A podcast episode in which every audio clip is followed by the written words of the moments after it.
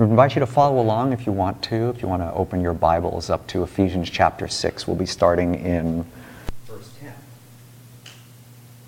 And um, what's interesting is, is, if you look at your Bible, um, there's a section heading there that it's either going to be the armor of God or the whole armor of God. And, and these, these were actually, actually added later. They weren't actually part of the, of the Bible when they were written. Um, and you might, may even find a translation that may say the Christian's armor. Um, but if you recall from last week's lesson, that uh, the way the ancient Israelites spoke about God, they always spoke about God being the one taking action. And so, um, what we'll be studying today is basically it's God's armor. So, with that in mind, um, we'll go through the, read through the scripture. Um, I'll be using the ESV specifically for this specific reading, but when we get into the study, I'll be transitioning between the ESV, the Amplified, and the NIV. And the, it's, it's going to be on the screen, so you don't, some of you look like you're panicking, but uh, don't panic. Okay.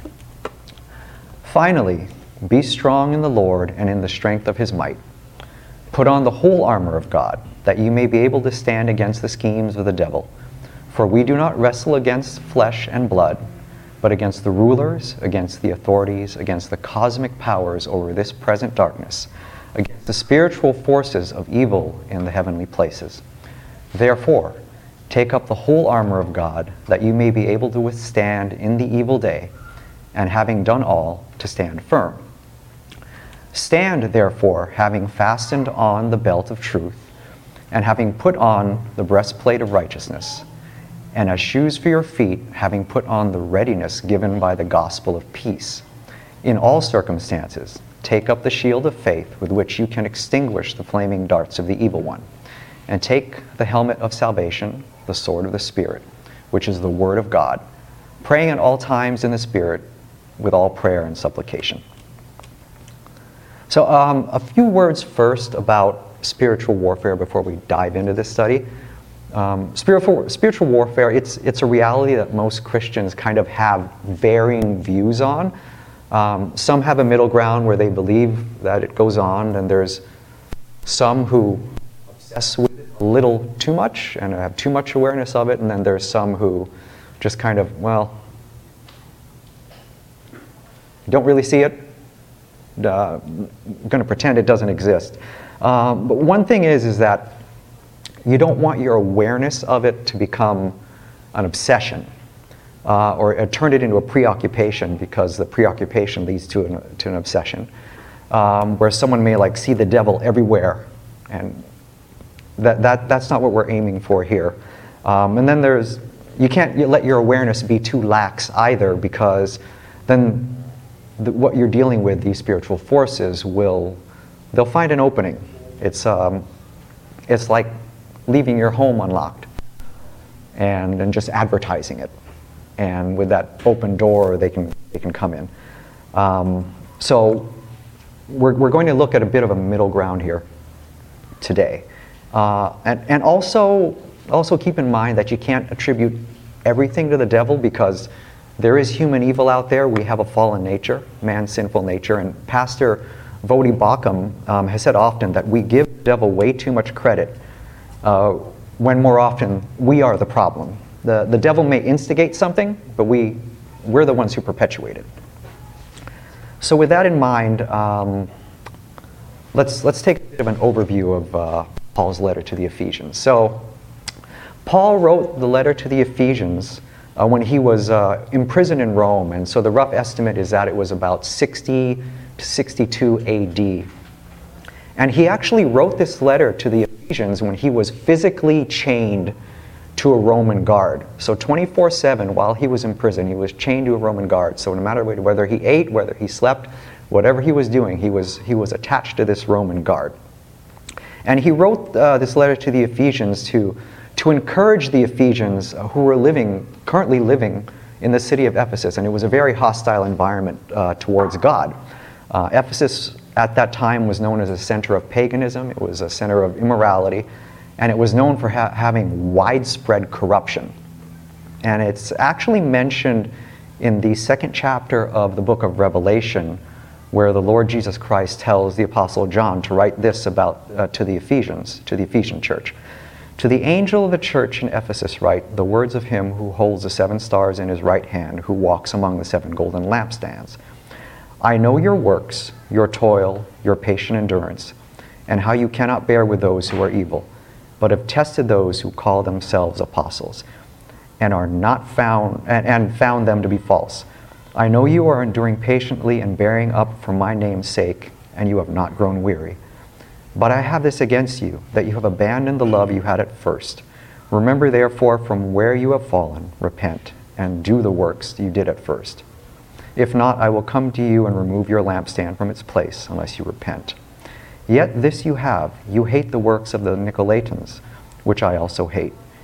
He who has an ear, let him hear what the Spirit says to the churches. To the one who conquers, I will grant to eat of the tree of life, which is a paradise of God.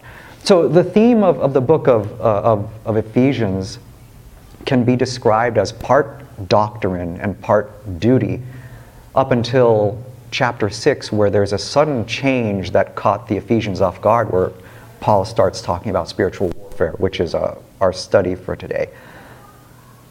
And so we, we have to understand that we're all living in a spiritual battleground and all of us are involved in this battle. But it's only the Christian who can take up the armor that we're going to study. So, with that in mind, let's start first with what's called the soldier's goal.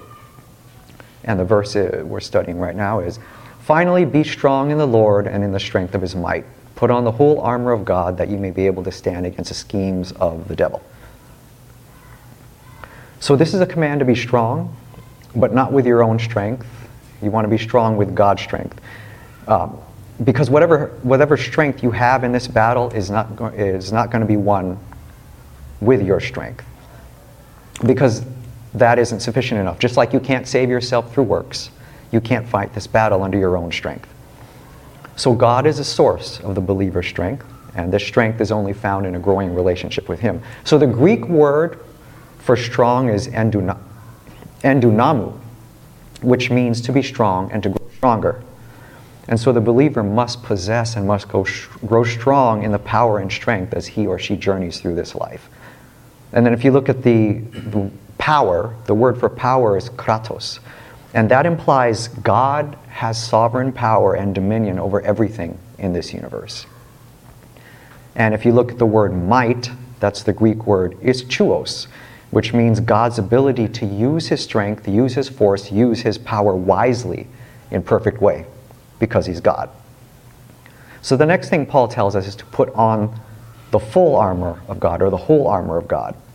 And each piece serves a purpose, as we'll see in a few moments. And if, if you have a piece missing, then something's going to get through. But with this armor, there's a catch. You have to be strong from within before you put on this armor. And that, that strength is going to come, as we're going to see, through practice, dedication, and not giving up. Because no amount of armor that you put on is going to protect you if you don't actually have the will to fight. So, who are we fighting against? So, let's look at the soldier's enemy, uh, starting in the last half of verse 11. All the schemes and the strategies and the deceits of the devil. That's continuing from the last verse.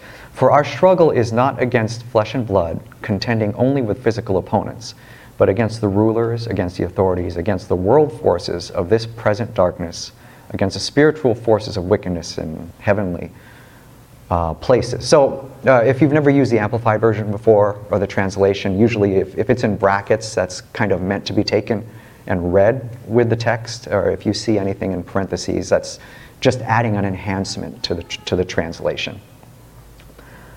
So, as, as Christians, we face three enemies, which um, Michael and John have spoken about over the years there's the world, there's the devil, and there's our fleshly desires, uh, specifically selfishness and pride, and that's actually mentioned in Ephesians chapter 2. So, here's a definition of spiritual warfare that's found in several study Bibles. Spiritual warfare is the constant struggle between the flesh and the spirit, between good and evil, between hope and despair, between faith and unbelief, and between carnality and spirituality in the believer. Spiritual warfare is waged on three fronts personal, corporate, and cosmic. In all three cases, the war is waged against unseen enemies, principalities, and powers, and evil in high places. So, in, in the verse where schemes, where you see the word schemes, that's the Greek word methode. That means trickery, or to lie in wait, craftiness, deceitfulness, cunning. And in, in previous lessons that Michael and John have presented, they both talked about the lust of the eyes, the lust of the fr- flesh, and the pride of life. That's one, that's one set of schemes of the devil. And it starts out small. And I think we all, we all know this. It may start out with us looking at decadent food, or maybe looking at an attractive person, or envying someone's job title, or envying the power that someone has. And, and we, we all take a taste of it, mostly with our eyes. And then our minds start to wander and leads to a, the physical grasping of the thing that we crave, and then we've had our fill. But then all it takes is a second look, and then we go back for seconds, and then we go back for thirds. And suddenly you're like that fish with the hook in your mouth, and you just keep getting reeled in until someone pulls you out of the water, throws you in the bucket, and the next thing you know, you're being roasted over a fire. The other scheme that the devil uses is false teachers. And it's written in the Bible that Satan, Satan masquerades as an angel of light, and Satan has its own, his own ministers who preach. And some of the things they preach are that humans are good on the inside, that good works will get you into heaven, that you can do anything you put your mind to because the power already resides within you. You don't have to work for it. And they'll even say that Jesus is just a wise man and completely omit the fact that Jesus is God. So, this is the enemy that we struggle against. Um, Paul uses the word struggle, and the word he uses means that it's a life or death struggle. So, the, the late theologian Kenneth Wuest wrote the following on struggle. So, he writes The word struggle, or in some translations, it's wrestle, which is the Greek word pale or paleo, Paul uses a Greek athletic term. It's defined as follows a contest between two in which each endeavors to throw the other, and in which is decided when the victor is able to press and hold down his prostrate antagonist, namely, hold him down with his hand upon his neck. When we consider the loser in a Greek wrestling contest had his eyes gouged out, with resulting blindness for the rest of his days, we can form some conception of the Ephesian Greeks' reaction to Paul's illustration. The Christian's wrestling against the powers of darkness is no less desperate and fateful. So, who exactly are we fighting against? Um, we're, we're told that the warfare is not physical but spiritual, but it's against spiritual beings. And you'll notice how many times Paul actually uses the word against against rulers, against the powers, against the world's forces, against spiritual forces. And, and we have to ask the question why. Um, and so, rulers, powers, world forces, spiritual forces. Uh, that the, the word that's used for powers is kosmokratoras, and, that's, and that indicates that there's a hierarchy of these forces. So, you have rulers who are probably leaders, you have powers, those, those are Satan's fallen angels. You have world or, co- or, or cosmic forces. That's like the that's like more, more, more of the enemy's forces. And then you have uh, what's called the world ruler, which is typically used as an analogy to Satan. And then again, spiritual forces again, and that represents Satan and his armies. And, and the best way to think about it is company president department heads, project heads, and worker bees. That's, there's that hierarchy. And that hierarchy has actually been proven in the Bible um, in the Old Testament, where in Daniel chapter 10, uh, it's mentioned that there's that uh, one of the angels who, who went to Daniel actually had to struggle with the prince of the Persian kingdom. That's in Daniel 10, um, starting in verse 10. And then, of course, we all remember where the Lord Jesus Christ had to cast a legion of demons out of a man. So there's hierarchies that we're also dealing with.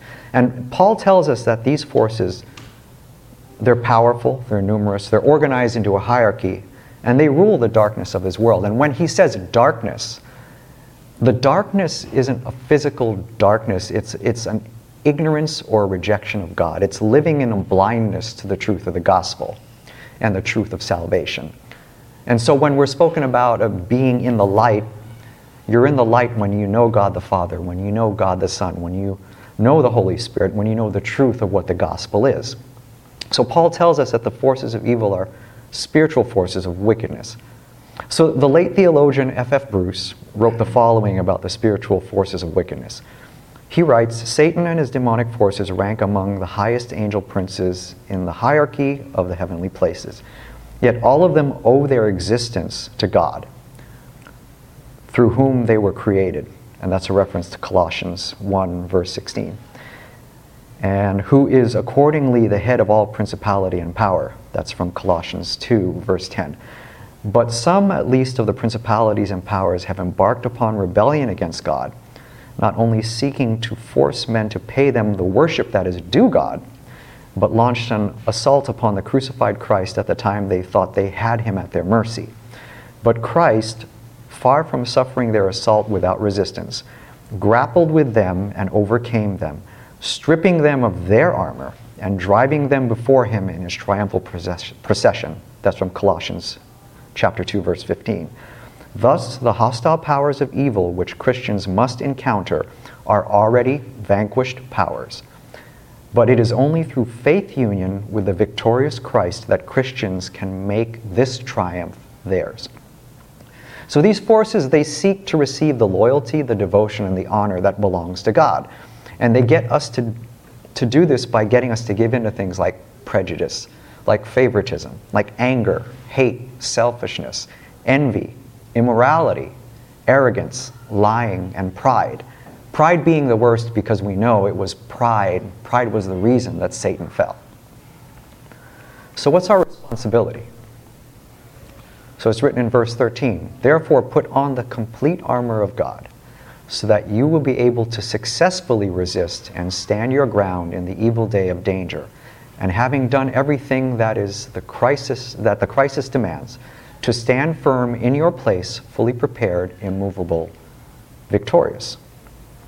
So, just like we talked about the word behold, where we see that in the Bible, and that usually when an author of the gospel or another book in the Bible says behold, they really want you to pay attention to something because what's going to happen next is really important.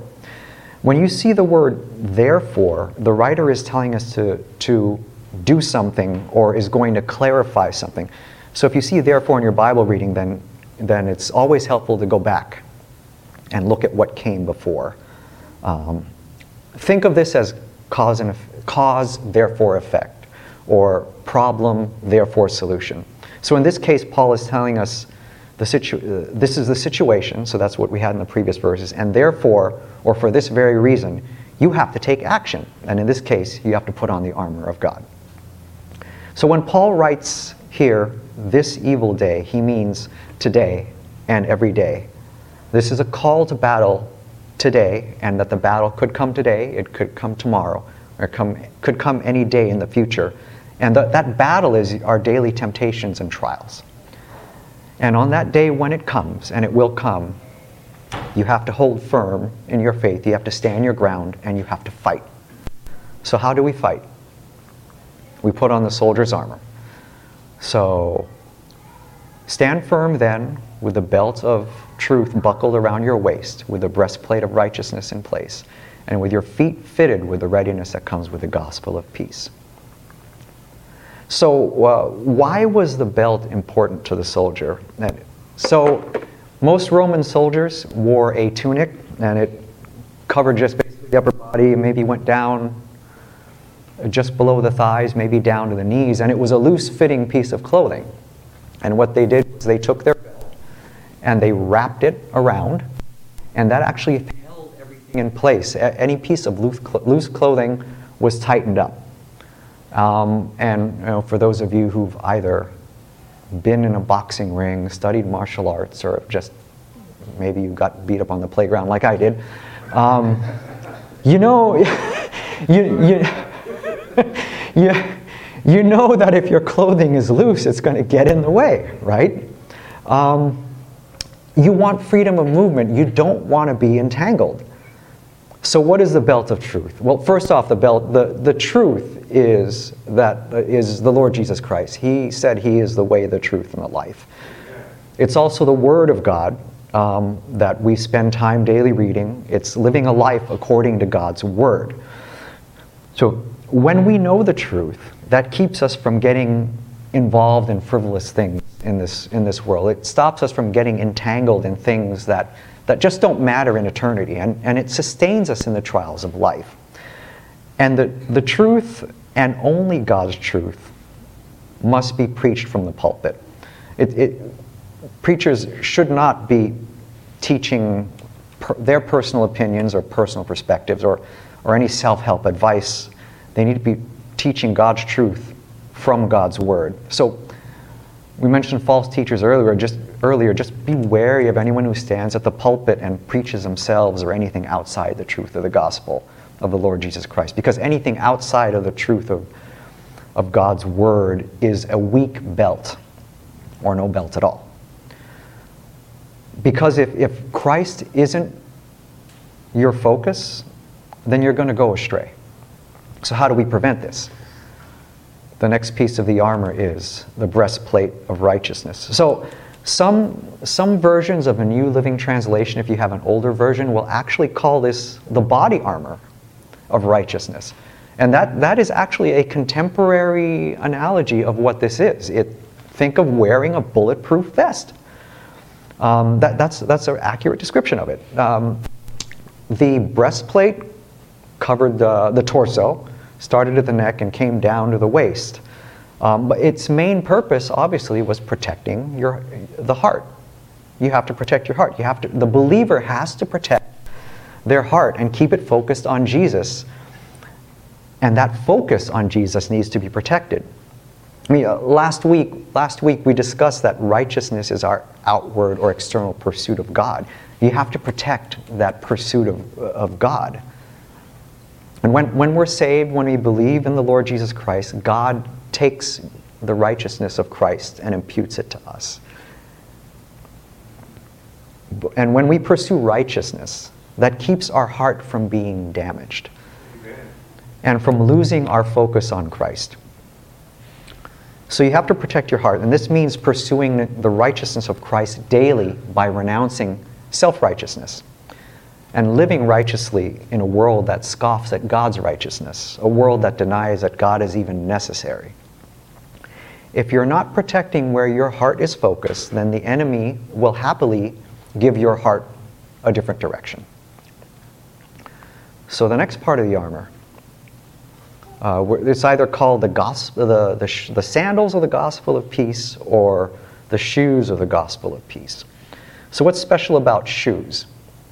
So Roman soldiers, the, on the bottom of their shoes, they had metal studs stuck into them.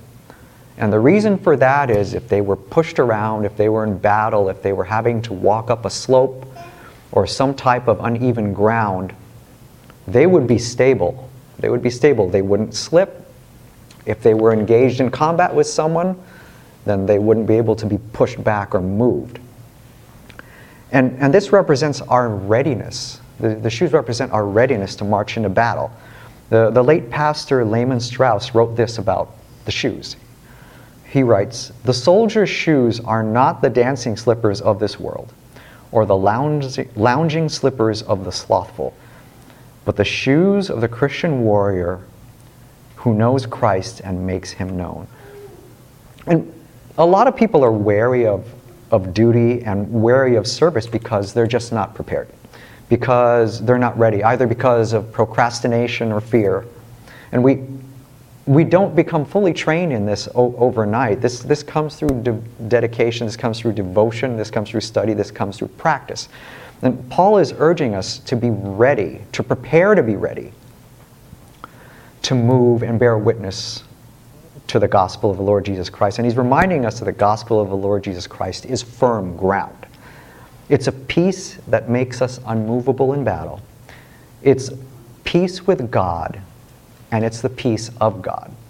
When you have peace with God and you have the peace of God, you will hold your ground no matter how hard the enemy pushes you or punches you. So, the next part of the armor In all circumstances, take up the shield of faith with which you can ex- extinguish the flaming darts of the evil one, and take the helmet of salvation and the sword of the Spirit, which is the Word of God. So let's look at the shield of faith first. So th- this is not a small shield, so I don't know, maybe Chris and Ricardo and Thomas and Sanjesh and Austin maybe can relate to us picking up the, the garbage can lid and thinking it's a shield. Um, so that's about this big. That's the Greek word here for shield is derived from the Greek word door. So quite literally, we're talking about a shield that was about four feet tall and about two and a half feet wide. It was meant to protect your entire body from any type of assault. So during Roman times, arrows were dipped in pitch and, uh, or some other flammable material. And that was a very terrifying thing for people to see. When these arrows are flying through the air, you just see this fire coming at you. And so Satan's fiery arrows, they hit us in the form of questions and doubts. The arrows want us to doubt our salvation. The arrows want us to doubt that even that God even called us to him in the first place. The, arrows are, are, are, doubts of whether we're even worthy of saving or, or doubts that we have any type of ability to serve God. Or they, they fill our heads with depression, they fill it with loneliness, they fill it with rejection and anger and jealousy.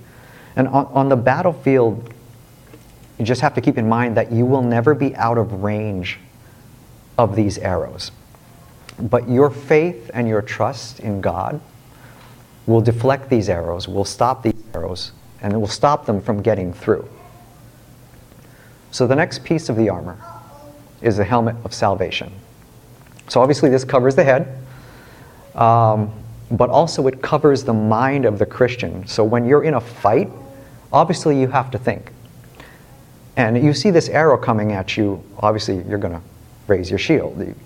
Someone's trying to stab you with a sword. You're going to block it somehow. You have to think of how you're going to react and how you're going to move. And the reason this is called the helmet of salvation is because you have to protect your thoughts and keep them focused on the Lord Jesus Christ and on the Word of God. Jesus is the guarantee of our salvation. When Satan and his forces whisper things in our ear and they, tell, and they try to tell us, hey, maybe you should seek a more extravagant lifestyle, or it's life is all about you, or everyone else is doing it, so it's, it's okay. Or you should be the center of attention, because you, you, you deserve that center of attention over anyone else. Or earn more. Work yourself to death. Work yourself until, until you're so tired. But it's okay because you're going to have all this money. Or spend more because you don't want someone else having more stuff than you. Or use that person, use him or her to satisfy your cravings. And then once you're done with them, just discard them. Or use those people to lift yourself up. So you protect your head and you protect your thoughts by remembering your hope of salvation. That as a follower of the Lord Jesus Christ, Jesus already paid the price for your sins. So the next thing is the sword of the Spirit. So it's not armor. Everything else, everything else that we've discussed is, is completely defensive. The sword is the only thing that is a, is a weapon of defense and a weapon of offense. So last week we mentioned the sword that would pierce Mary's heart, and that and it was mentioned that it was a, a, Roman gladius or maybe something longer. That that was the the explanation for it. So the word for sword here, the Greek word used for sword, is machaira. And obviously, when, when we think of a sword, obviously we like to think of a knight in, in armor and he's got this Have has anyone ever seen a, an actual claymore? A Scottish claymore? They're usually about six feet tall. I, I don't know how the Scots wielded those. I, I, heard they just swung it around like a helicopter. Um, Machaira, the Greek word used for sword, means a sword this big. It was actually a very, very large knife. It, it wasn't uh, a, a gladius which was this big. We're talking about a sword this big, so what does that mean? It means if you have to pull out this sword, then someone is probably in your face. You know, using the football term, someone gets in your grill, right? This is close quarters combat that, that we're talking about here by the time you have to use the sword of the Spirit. And something to keep in mind is that when you use the sword of the Spirit, Satan will not flee because we tell him to. Satan will only retreat before the power of the spoken word of God and when it's used when we're in the midst of temptation. So, the greatest example of this is from Matthew chapter 4, verses 1 through 11, when Jesus used scripture and use the word of God to battle the devil. And it's written there that then Jesus was led up by the Spirit into the wilderness to be tempted by the devil. And after fasting 40 days and 40 nights, he was hungry. And the tempter came and said to him, If you are the Son of God, command these stones to become loaves of bread. But Jesus answered, It is written, Man shall not live by bread alone, but by every word that comes from the mouth of God. Then the devil took him to the holy city and set him on the pinnacle of the temple and said to him, If you are the Son of God, throw yourself down, for it is written, He will command His angels concerning you, and on their hands they will bear you up, lest you strike your foot against a stone. But Jesus answered, Again, it is written, You shall not put the Lord your God to the test. Again, the devil took him to a very high mountain and showed him all the kingdoms of the world and their glory. And the devil said to him, All these things I will give you if you will fall down and worship me. Then Jesus said to him, Begone, Satan, for it is written, You shall worship the Lord your God, and him only shall you serve. Then the devil left him. And behold, angels came and were ministering to him. So no, notice how this, this battle wasn't a physical attack, it was a verbal attack. It was meant to wear away trust and faith in God. And so this is, this is the chosen method that the enemy uses. It's not, it's not something out of a horror movie that we see, it's, it's a subtle whispering meant to sow doubt into all of us.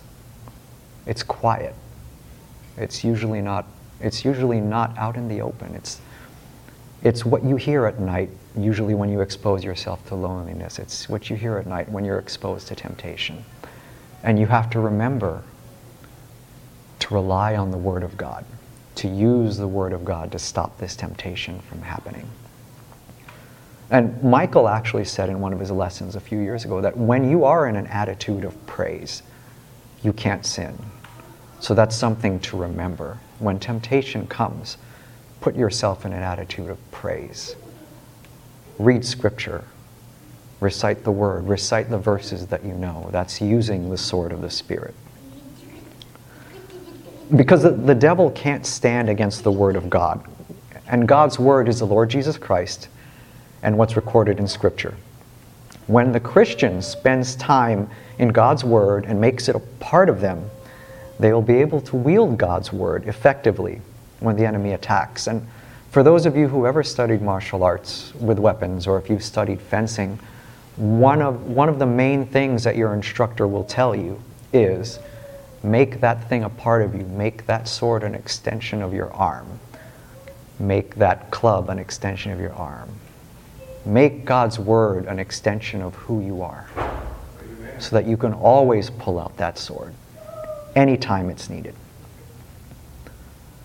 So let me give you five things to consider and then three questions. So these are some thoughts from the battlefield. So the first thing is is that the Christian life is not a playground, it's a battleground. Now, when you became a Christian, you actually never left the playground. You just moved from one side of the battlefield, one team to the other side. And if there's a playground, then, then it's, it's heaven. But until you get there, you have to realize that the ground that you're standing on is a battlefield. And Christians have been fighting this battle for the last 2,000 years. And it's been a battleground ever since Satan was cast out of heaven and thrown down to earth. So we are living in enemy territory. The next lesson don't seek out a fight. Don't wander off and, and go in search of these things. Um, ignorance may be bliss for most people, but if you know there's something lurking out there, don't, don't open the door for it. Uh, don't go looking for them, and especially don't go challenging them, because that's a sure sign of someone who isn't prepared, who hasn't had the training, and hasn't learned the skill that's needed. And un- unless you're living out in the country where your nearest neighbor is an acre away, you, you wouldn't leave your door unlocked. Um, or you wouldn't just leave your car in the parking lot with the key sitting in the driver's seat. That's an invitation for trouble. And there, there's already too much overconfidence already, already in, in the younger generation that's been brought up thinking that they can do anything and with the mentality that they can do it better than anyone if someone else can do it and without even having to work for it. So we have to be mindful of that. Um, and as a warning, it, it, in Acts chapter 19, verses 13 through 16, there's mention of who are called the sons of Sceva, and I'll read it for you here. So the sons of Sceva um, had heard that, that Paul was casting out unclean spirits, and so they decided to take their show on the road, and they decided to do the same thing. And so it's written a group of Jews was traveling from town to town casting out evil spirits. They tried to use the name of the Lord Jesus in their incantation, saying, I command you in the name of Jesus, whom Paul preaches, to come out. Seven sons of Sceva, a leading priest, were doing this. But one time when they tried it, the evil spirit replied, I know Jesus and I know Paul, but who are you? Then the man with the evil spirit leapt on them, overpowered them, and attacked them with such force that they fled from the house naked and battered. So they heard what Paul was doing and they tried to do it themselves and they got beat up for their troubles. So don't seek out the fight because the battle is going to come to you. Uh, that's guaranteed. So, the next point always be on defensive and face your enemy. So, have you noticed anything interesting about the armor we described? It only covers the front. There's no coverage for the back at all. The breastplate only covers the front. I mean, I, I guess you can throw the shield and cover your, uh, and cover your back, but if arrows are coming at you, I don't think this makes a good defense if you just turn around with your shield on your back. So you always have to be on the defensive and you have to face your enemy because the, the armor really only does protect your front. And if you turn around and run, what's going to happen? The arrows are going to hit you anyway, and they're going to hit what's exposed. They're going to get right around the armor. The next point expect to meet resistance and to get hit. So if you're not under any type of spiritual attack as a Christian, you're probably not walking and growing in the Christian life. So something to remember, uh, Christianity, if we want to use a sports analogy, Christianity is actually a full contact sport. So again, those who maybe boxed, boxed, studied martial arts, you know what it's like to get hit. And even though God's armor will stop anything from getting through, you'll still feel the impact and you'll be bruised, but you'll still be able to fight. The next point Satan is not equal to God. Satan can only be in one place at one time, while God is omnipresent. Satan is a finite being. He knows his time is limited while our God is infinite and eternal. Satan is inferior, God is superior. Satan's already been defeated, and he was defeated when Jesus died on the cross for our sins and then rose on the third day. And in the words of the late pastor Warren Wiersbe, this isn't a fight for victory, it's a fight from victory because of what Jesus has done. So, now a question Are you prepared for battle? So, people who've been Christians for a while may not necessarily be strong Christians. And just because someone's a new Christian doesn't necessarily mean that they're strong. It's, it's not the years that you have, it's the mileage, it's the journey itself.